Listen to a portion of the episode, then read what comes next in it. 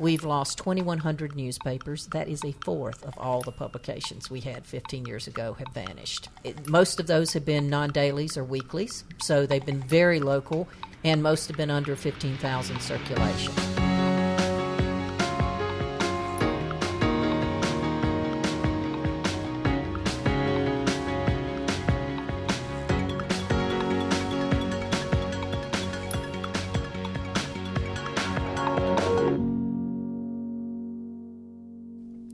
Welcome to a special extra episode of It's All Journalism. I'm posting on Tuesday. I had the opportunity to speak to Penny Muse Abernathy, the Knight Chair in Journalism and Digital Media Economics at the University of North Carolina. Penny was in town moderating a panel that the Knight Foundation and Gallup put on uh, entitled Public Good or Private Enterprise, a policy discussion on the future of local news, which is right down the It's All Journalism alley. Penny was available to speak while she was in town, so uh, we huddled in a, in a room after the panel and had a quick conversation. Some of you who may be uh, long-time listeners of It's All Journalism may know that we spoke to Penny way back in 2014 at the Association of Alternative News Media Conference. Uh, annual conference in Nashville. And at that time, uh, she was talking about her new book, Saving Community Journalism The Path to Profitability. Since we spoke, she's written another book about news deserts. So here is my conversation with Penny.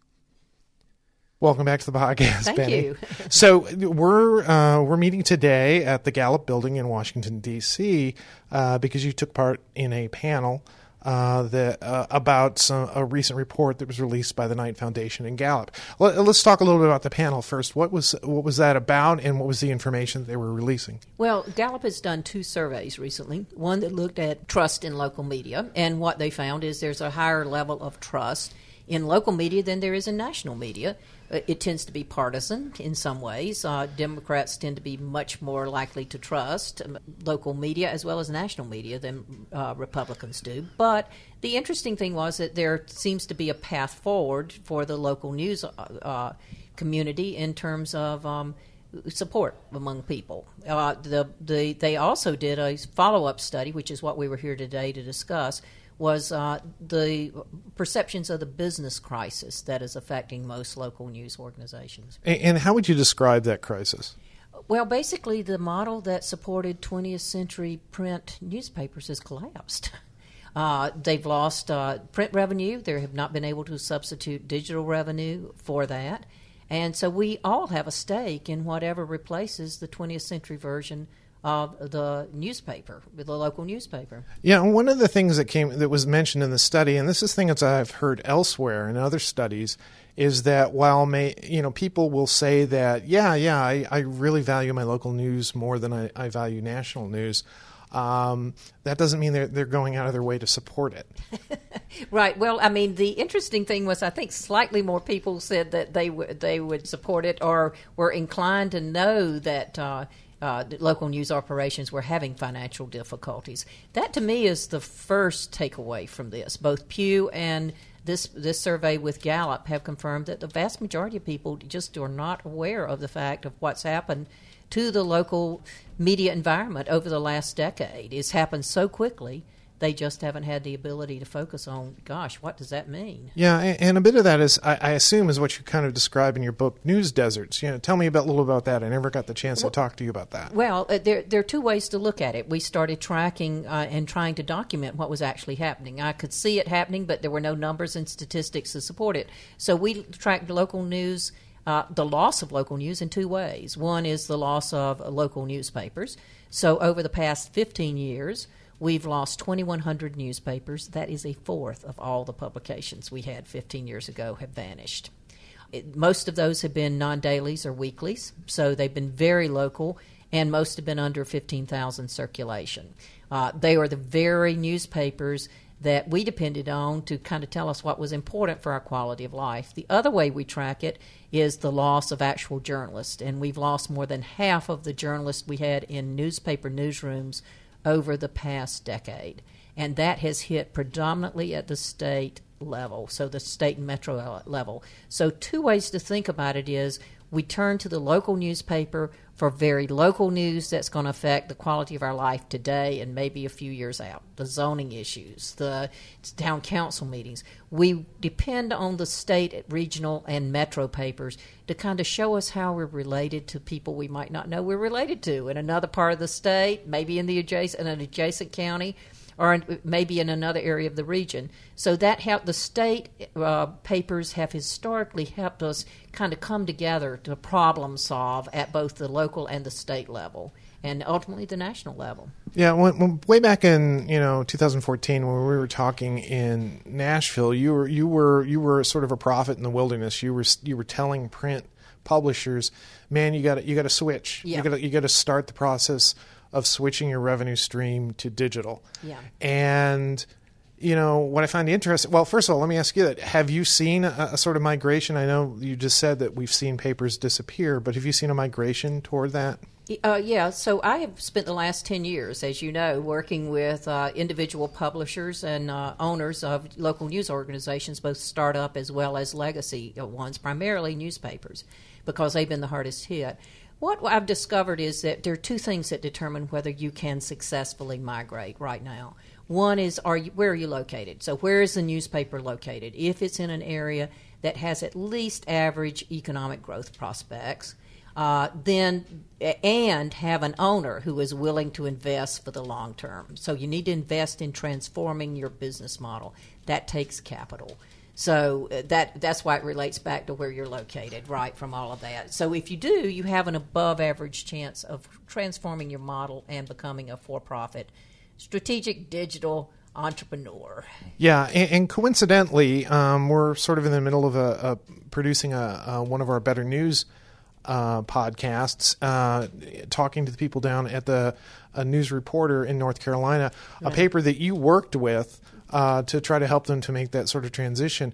Eh, can you sort of describe their situation and how they kind of uh, have made that switch? Yeah, so they, are independently owned. Uh, the current owner is third generation. He's hoping his uh, to make it to fourth. His daughter will uh, come back and, and run the paper. One of the, the, the situations they're in is exactly what we see in many economically struggling communities.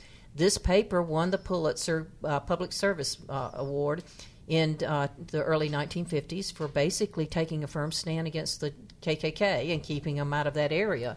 Um, the uh, margins at that paper have gone from the double digits down to the single digits. Uh, it makes it very hard to. Uh, you live on a razor's edge at that. You worry about everything from the stories you decide to cover as to whether there's going to be legal action that you have the funds to prevail in and carry it through uh, to just making payroll in many of the, the papers that I've worked with.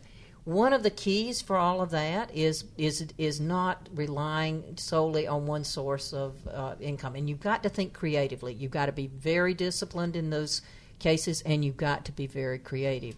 Up the road is another example of a of a newspaper that's totally transformed itself, the Pilot in Southern Pines. Now, it has one advan- two advantages that the Whiteville does not have. It is of, of the same caliber community paper. It's this, roughly the same size, and like Whiteville, it's published twice a week uh, in print, but it also has a strong online presence.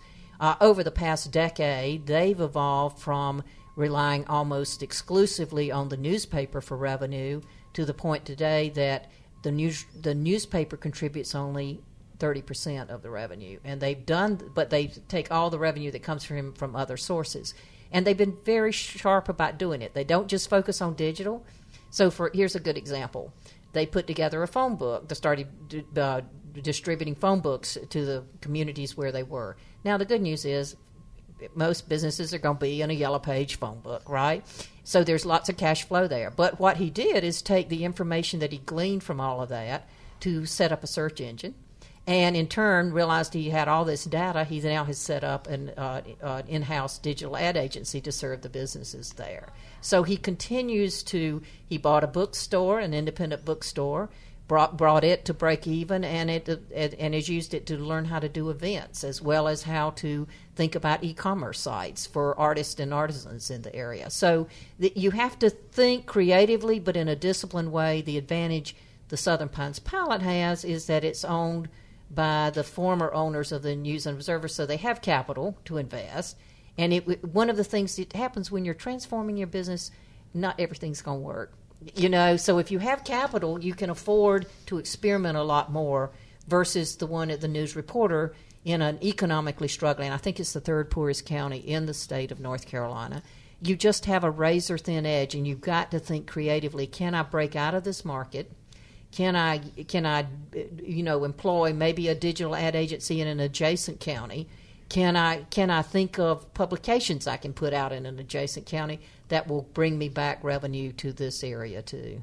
Yeah, and, and let's sort of circle back to this uh, this panel that you were a part of today. Some of the solutions that they sort of offer there. There were representatives uh, from the News Media Alliance, um, uh, from um, from public media, and, and, then they seem to order or offer a variety of, of solutions. And when we got to the Q and A session, you actually kind of pushed back to some of the things they were saying, basically based on this um, this idea that uh, there's not one solution, right. and and, that, and there's not one, you know, that if you say local media, that means so many different things. things. It could be a local, you know, radio station. It could be a weekly. It could be a, a daily, even. A, yeah. Um, and the and the impact of the local economy plays so much a part in that. So. Yeah. What, what would you say to that, to this idea that things are so different? Well, one of the things that concerns me the most is if you look at the places where we have lost uh, newspapers, they tend to be much poorer. Uh, the poverty levels are significantly higher than they are in the U.S. average, right? So that indicates that there's probably not a for profit model in those uh, communities, at least right now. So that's going to require a, a rethinking of what public media does in those areas, as well as whether there are partnerships that can be done. One of the uh, things I have pushed since uh, I wrote Saving Community Journalism is that you need to think strategically about partnerships. Unfortunately, local news organizations have tended to exist in their own geographic market. There is no geographic market right now, right? You you you have to think about how you're building community in different ways. It may be around special interest uh, such as lifestyle magazines. Uh, it's just a very simple one. It may be sports, franchise, or things like that. Or events, you, even. Right, exactly. Events. The problem with events is for most people, unless you've got the right kind of events, they have very small profit margins. So you've got to think about how you do a collection of various things that both break you out of a geographic market. Uh, one of the publishers I work with talks about breaking out of jail. um, in, in a, and he's talking about in a geographic sense that you just don't have the digital revenue maybe in your market. You've got to think of other ways that you pull in the cash right now but then to redeploy that to learn a digital skill. Yeah, some of the things that they were talking about on the panel you know legislation that's in place to try and uh, for example um, some of the revenue that the the platforms right. have uh, that are the ad revenue that's kind of wrapped up in that, trying to get some of that, and another solution being, you know, partnering with a local public media station, and then you know, you know, maybe updating the, you know, the the Public Broadcasting Act so that some of that. Money that these local stations have stay in the community to, to help support local journalism you know, again, but these are just some of the solutions, not necessarily the solution for each one. Well, again, I, I get back to the fact that there, you know, what is local news, right? We've depended on local news, and and we've depended on local newspapers. Uh, for two different things. One is that notion of what's happening in my city council meeting tonight, uh, the other is the, the investigative reporting that has traditionally been done by regional news outlets, whether it's TV or newspapers, that kind of helped us uh, identify a problem that maybe we hadn't thought about, whether it's environmental, whether it's educational, or the or even corruption, right? Or the opioid, opioid, opioid crisis. crisis, right? Health related. Uh, all of which the FCC identified eight critical information needs that we need in order to make informed decisions uh, about the quality of our lives. Uh, so we we have historically relied on those regional groups to provide that. So when you're thinking about where do we deploy the public funding to make the most sense, um, it strikes me that given the fact that we've lost what 26,000, I think, or at least 26,000 people out of uh, uh, newspaper newsrooms, and we have only about 4,000, I think, is the most accurate count we can get right now of uh, reporters for public media. So, first off, do you deploy it at the state level to partner with the state groups? How does it then go down to the areas where, in a place like uh, um, Columbus County, where the news reporter is, how do you then also get coverage of local city council meetings? Because one of the things we find when, uh, because of the cutback in in the, the, state and regional, they no longer cover many of the uh, routine government meetings, even in large communities. you kind of have to know uh, that there's going to be something controversial, or they won't even send anyone. And the same is true when you lose a newspaper. No one shows up to cover your town council meeting or your county commissioner meeting.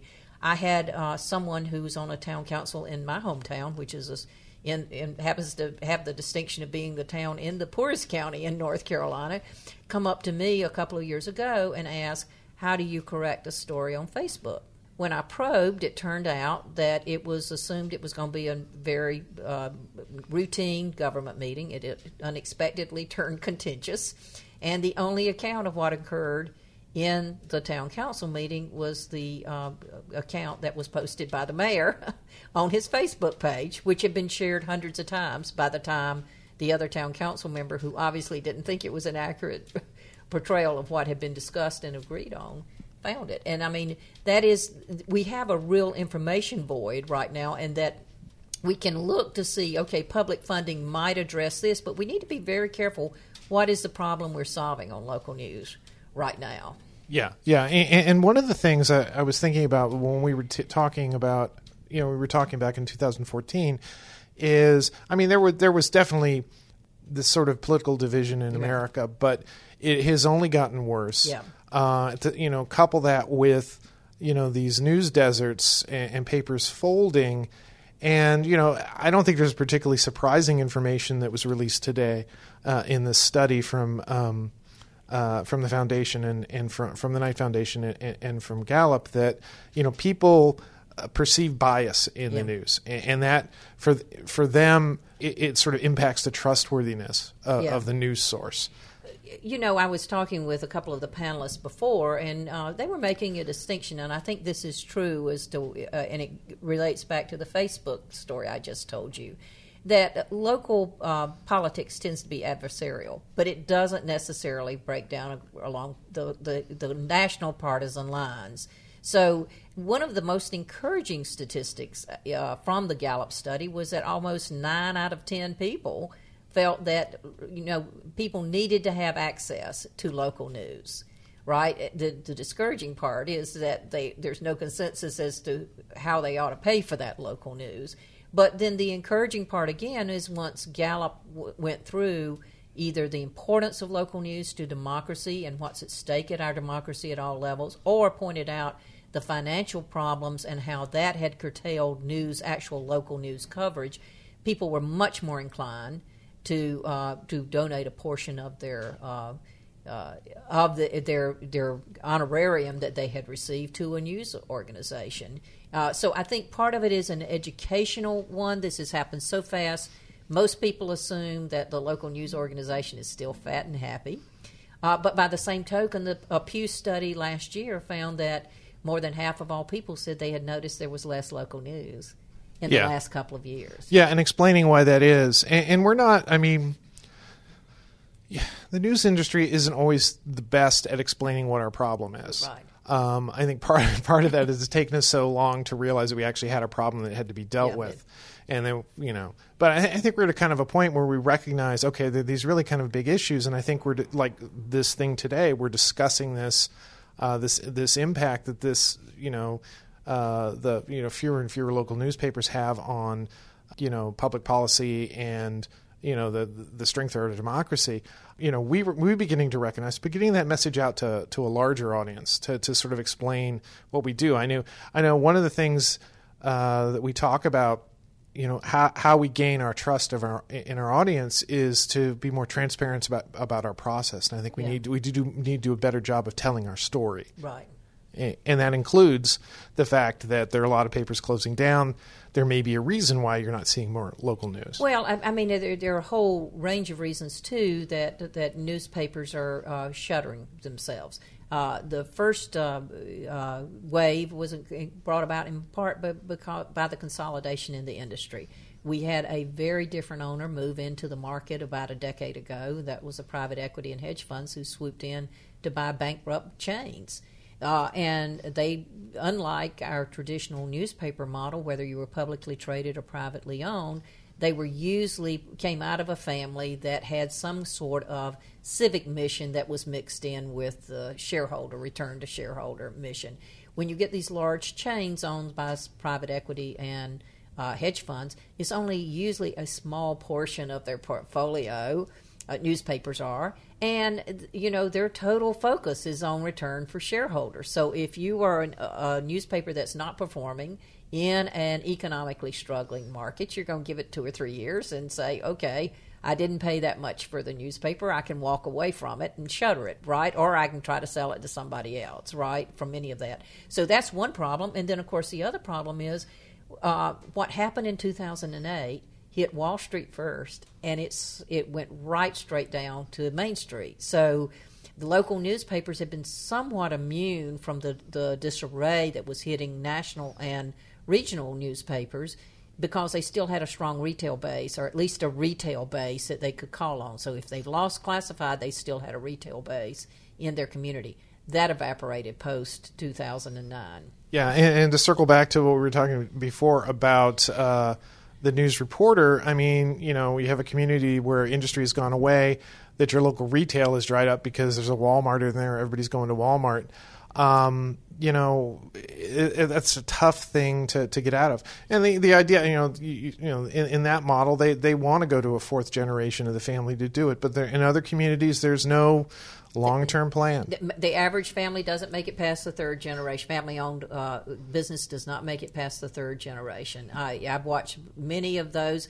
This latest round of um, uh, people who are selling uh, tend to be not chains buying other chains, but family members who just have run through the lineage and do not have a fourth person, fourth generation person who wants to assume the um, uh, the mantle and carry on the business. Uh, it uh, it has turned away from being a family business. For many of that, we've seen the number of independents.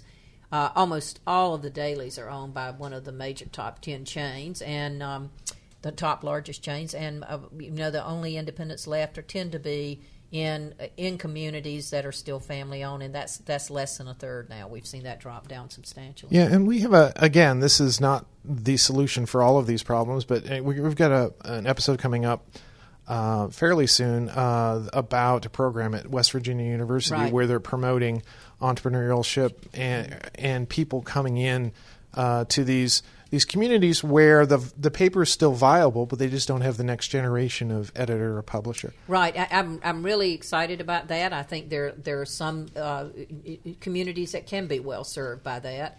Uh, the one thing I would say that I found is that in dealing with startups, you tend to have very passionate uh, journalists uh, who um, do not think through that you've got to have at least a five year business plan to getting to sustainability. And sustainability is not me just basically eking by. It is so they lack that business knowledge to go in and really scale up. So they're not sitting there working 80 hours a week trying to fall down in a in a an exhausted heap and then realize, oh my gosh, I've got to go bring in some revenue from all of this. So we want to get away from what I call the one one person bicycle messenger uh, business model into something that is much more sustainable. And I think that is the the the one thing I hope that West Virginia also figures in is is taking those that are and realizing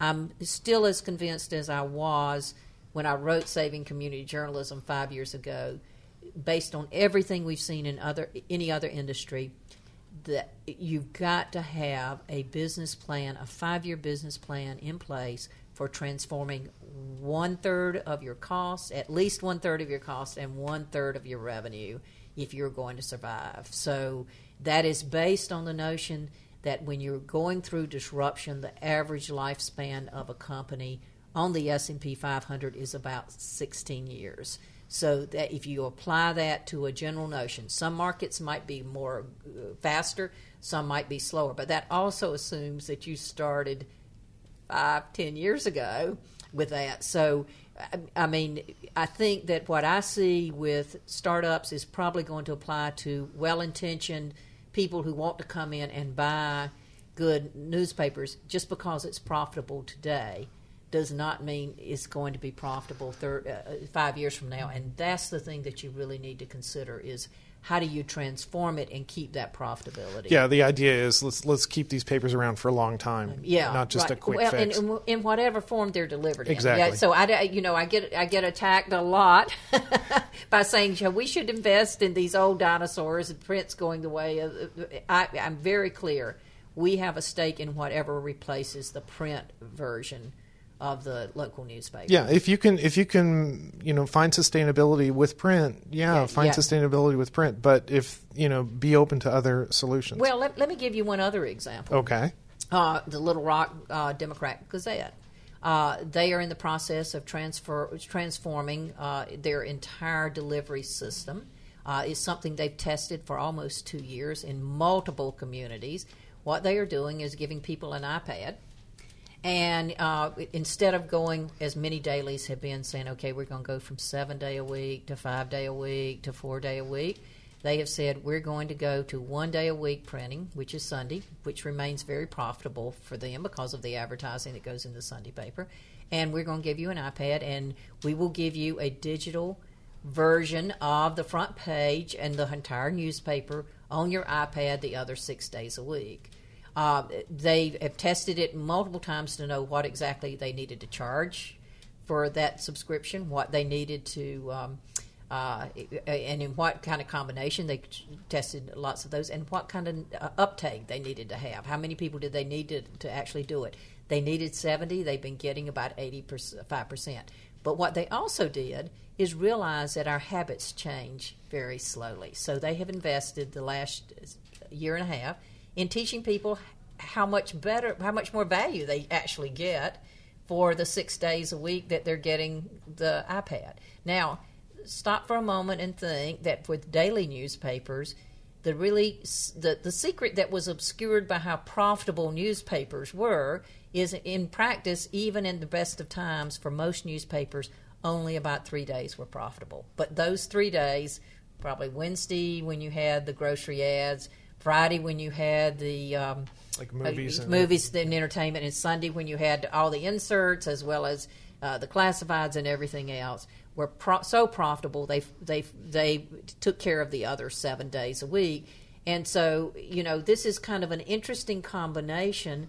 Uh, if you look at the Little Rock Gazette, of not alienating your loyal customers like so many dailies have done when they've just cut back circulation, because what you're doing is changing constantly, changing my re- my, my my habits. Right? It, it took me. I haven't, and I think I mentioned this when we talked uh, back in 2014. At that point, I had not subscribed to a print edition of a newspaper in a year. It's now been six years, but it took me a year and a half of reading uh, the the iPad to understand that there was much more value to me as a reader. It made a lot more sense. I had to change my habits totally. Uh, I, I can't imagine going back to print. I love the digital versions of every one I subscribe to. Right, and, and actually, I think that's been the, the lesson for a lot of these papers is that they're actually lagging behind their audience and understanding that yeah, I Yeah. get much more news and, and impactful stuff by off, off of my phone.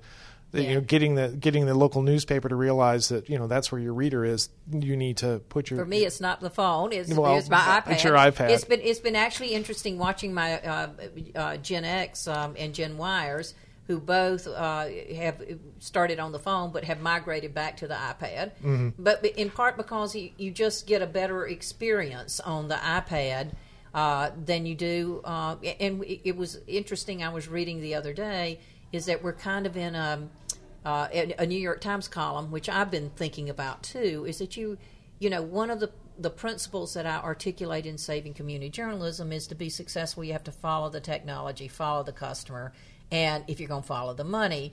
Um, my argument uh, has been that if you look at the laptop, if you look at the iPad, it just only makes sense that they're going to converge at some point. You you know, so the iPad begins to give you the kind of functionality that you had on the the laptop without being nearly as heavy to carry around as somebody who carries a laptop around a lot. Uh, women appreciate that anyway. it's uh, that four extra pounds is not a lot of fun on your shoulder. Uh, but I mean, it also we're having a convergence there. So that's an, an, example of following the technology. I mean, it's um, it may not, you know, uh, iPad was the first thing picked up by people over forty. I think there's a real question, for instance, and I've talked with the folks in Little Rock the great news is they didn't alienate their local, their loyal customers, and they've convinced their longtime customers how to make that transition.